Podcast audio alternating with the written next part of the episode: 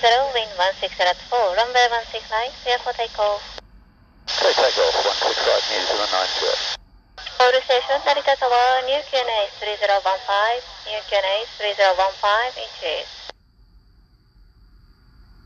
Hello, Narita Tower, runway 16 right, line up and wait. Line up and wait, 165, New Zealand uh, 90.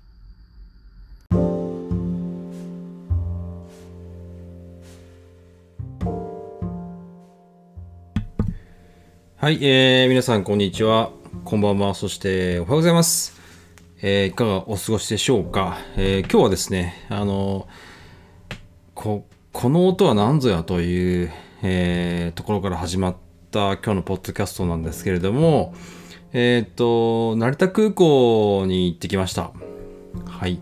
えー、ちょっとですね、家族が、えー、成田空港からですね、ニュージーランドに、えー、向かうということで、え送迎に行ってきたわけなんですけども、まあこれ飛行機好きの、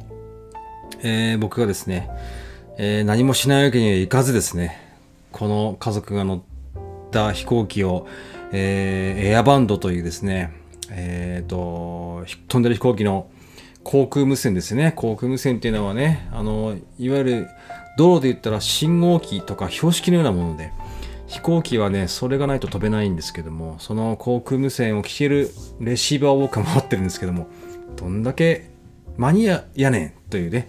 えー、こうお話が聞こえてくるかと思いますが、それを持って今日ね、成田空港に向かいました。で、まあ冒頭に聞いていただいたのは、成田空港の、えっと、展望デッキ、の音です。で、その後に、えー、いろいろとこう英語のね、えー、音が聞こえてきたかと思いますが、これはですね、家族が乗った、えー、ニュージーランド、エアニュージーランドという飛行機に乗ったんですけども、エアニュージーランドの、えー、90便、はい、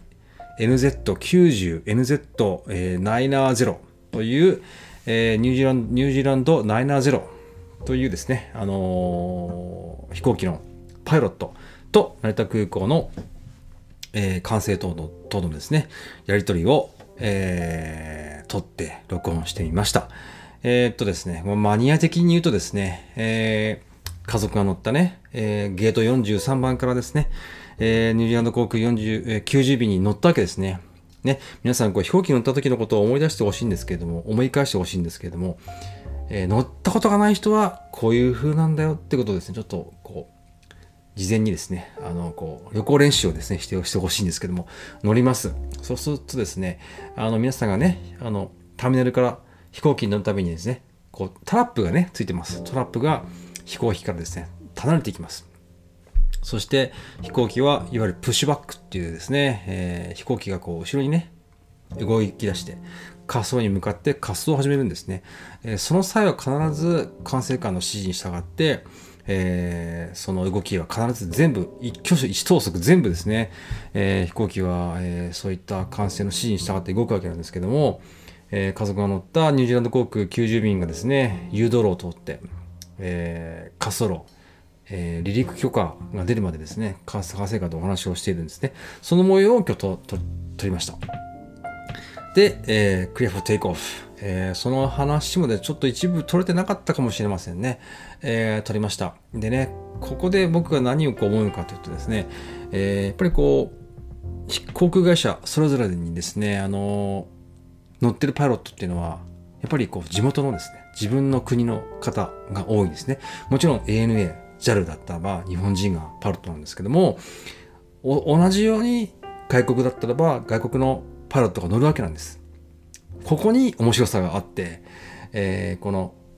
パイロットと管制塔の指示っていうのは全部英語なんですけども、英語にもやっぱり、やっぱりですね、日本語、英語、ね、えー、っと、アメリカ英語、イギリス英語ってあるようにですね、やっぱりこう、それぞれによってこう、鉛があったりですね、それがまたね、面白いわけなんです。はい、今日それを聞いてきたんですけども、ニュージーランド、改めてニュージーランドのね、今回僕エアニュージーランドのね、パイロットのちょっとね、お声を聞きましたが、渋いですね。そして、えー、これね、ちょっと僕この辺はよく、そこまでマニアじゃないんですけども、なぜか、この無線機のですね、あの、おそらくこの飛行機によって無線機、積んでる無線機のメーカーが違うので、あのー、ノイズが出たりするんですよね。でね、ニュージーランド航空は結構ノイズがあって、あれなんか国営航空っぽいのに結構ノイズがあんなと思って聞いてたんですけどまあでもね、えー渋い、あのー声でしたねえーそんな感じででね、まあ飛行機は離陸許可が出ると、えーマックスパワーにしてですね、ジェットエンジンをもう100%にして飛んでいくわけなんですね。飛ぶと離陸します。離陸すると今度はですね、地上の管制官ではなくてですね、えっ、と、また違うエリアの、えっ、と、東京ディパーチャー、東京タワーっていうね、東京タワーの東京タワーじゃないですよ。えー東京、え新東京国際空港の、タワーっていうですね、タワーイコール管制塔なんですけども、管制塔から今度は、え東京ディパーチャーというですね、え東京の、え成田空港から出発する出発管制ですね。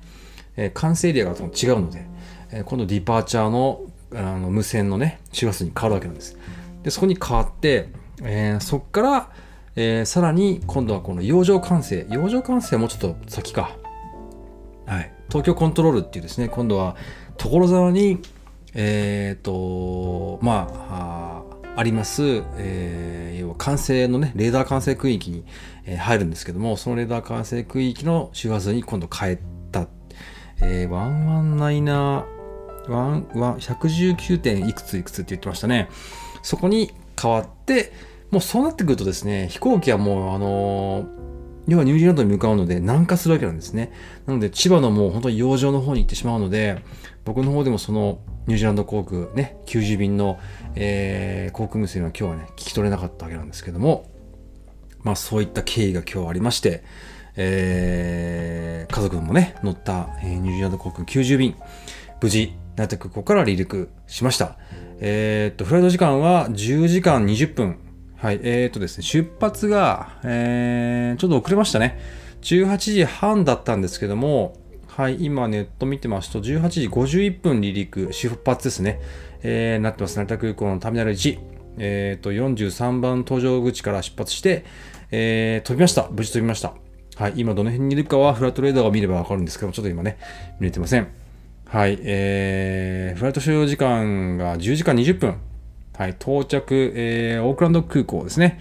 えーターミナル1、えー明日の朝8時11分に到着するということです。こっから乗り換えて、えークラスシャーチに行くって言ってましたね。はい。なので、今日はちょっとね、えー夜またね、あのーフライトレーダーというですね、今、この飛行機がどこに飛んでるかっていうね、アプリがまたあるんですよ。ね、超マニアな話ですけどね、これはもう誰でも見れますので、フライトレーダー24っていうのかな。えー、面白いアプリがありますので、ぜひ見てみてください。自分の乗ってる飛行機なんかもそれでね、フォローできたりしますので、えー、今日は熱量高いな、これ。えー、というですね、あの、新しいマイク、えーブルーマイクロフォンズのイエティでお話をしております。えーっと、これにですね、今日は今回ガレージバンド、Mac のガレージバンドをつなげて、えー録音しております。結構ね、あのー前回録ったポッドキャストはですね、ちょっと高音が結構入ってしまっていて、ちょっとお聞き苦しいところがあったあったかもしれません。ちょっとイコライザーをオフにしてみましたんでね。えーっと、まああ BGM も入ってどうなのかな？ちょっとわかりませんが、いい感じになっていることを期待します。はい。えーということで、えーまあですね、ちょっと今日は、えー飛行機の話をですね、していました。飛行機、エアバンド、はい、えーニュージーランド航空、90便、はい、そんな話をですね、今日新しいマイクに向かって2回目話をしてみました。はい。えーということで、今日のポッドキャスト、熱量高い飛行機の話となりました。それでは、えーまた明日ですね。えー明日？うん。はい。また時間があったら、ポッドキャストあげたとあげたいと思います。それでは、ダン鈴木でした。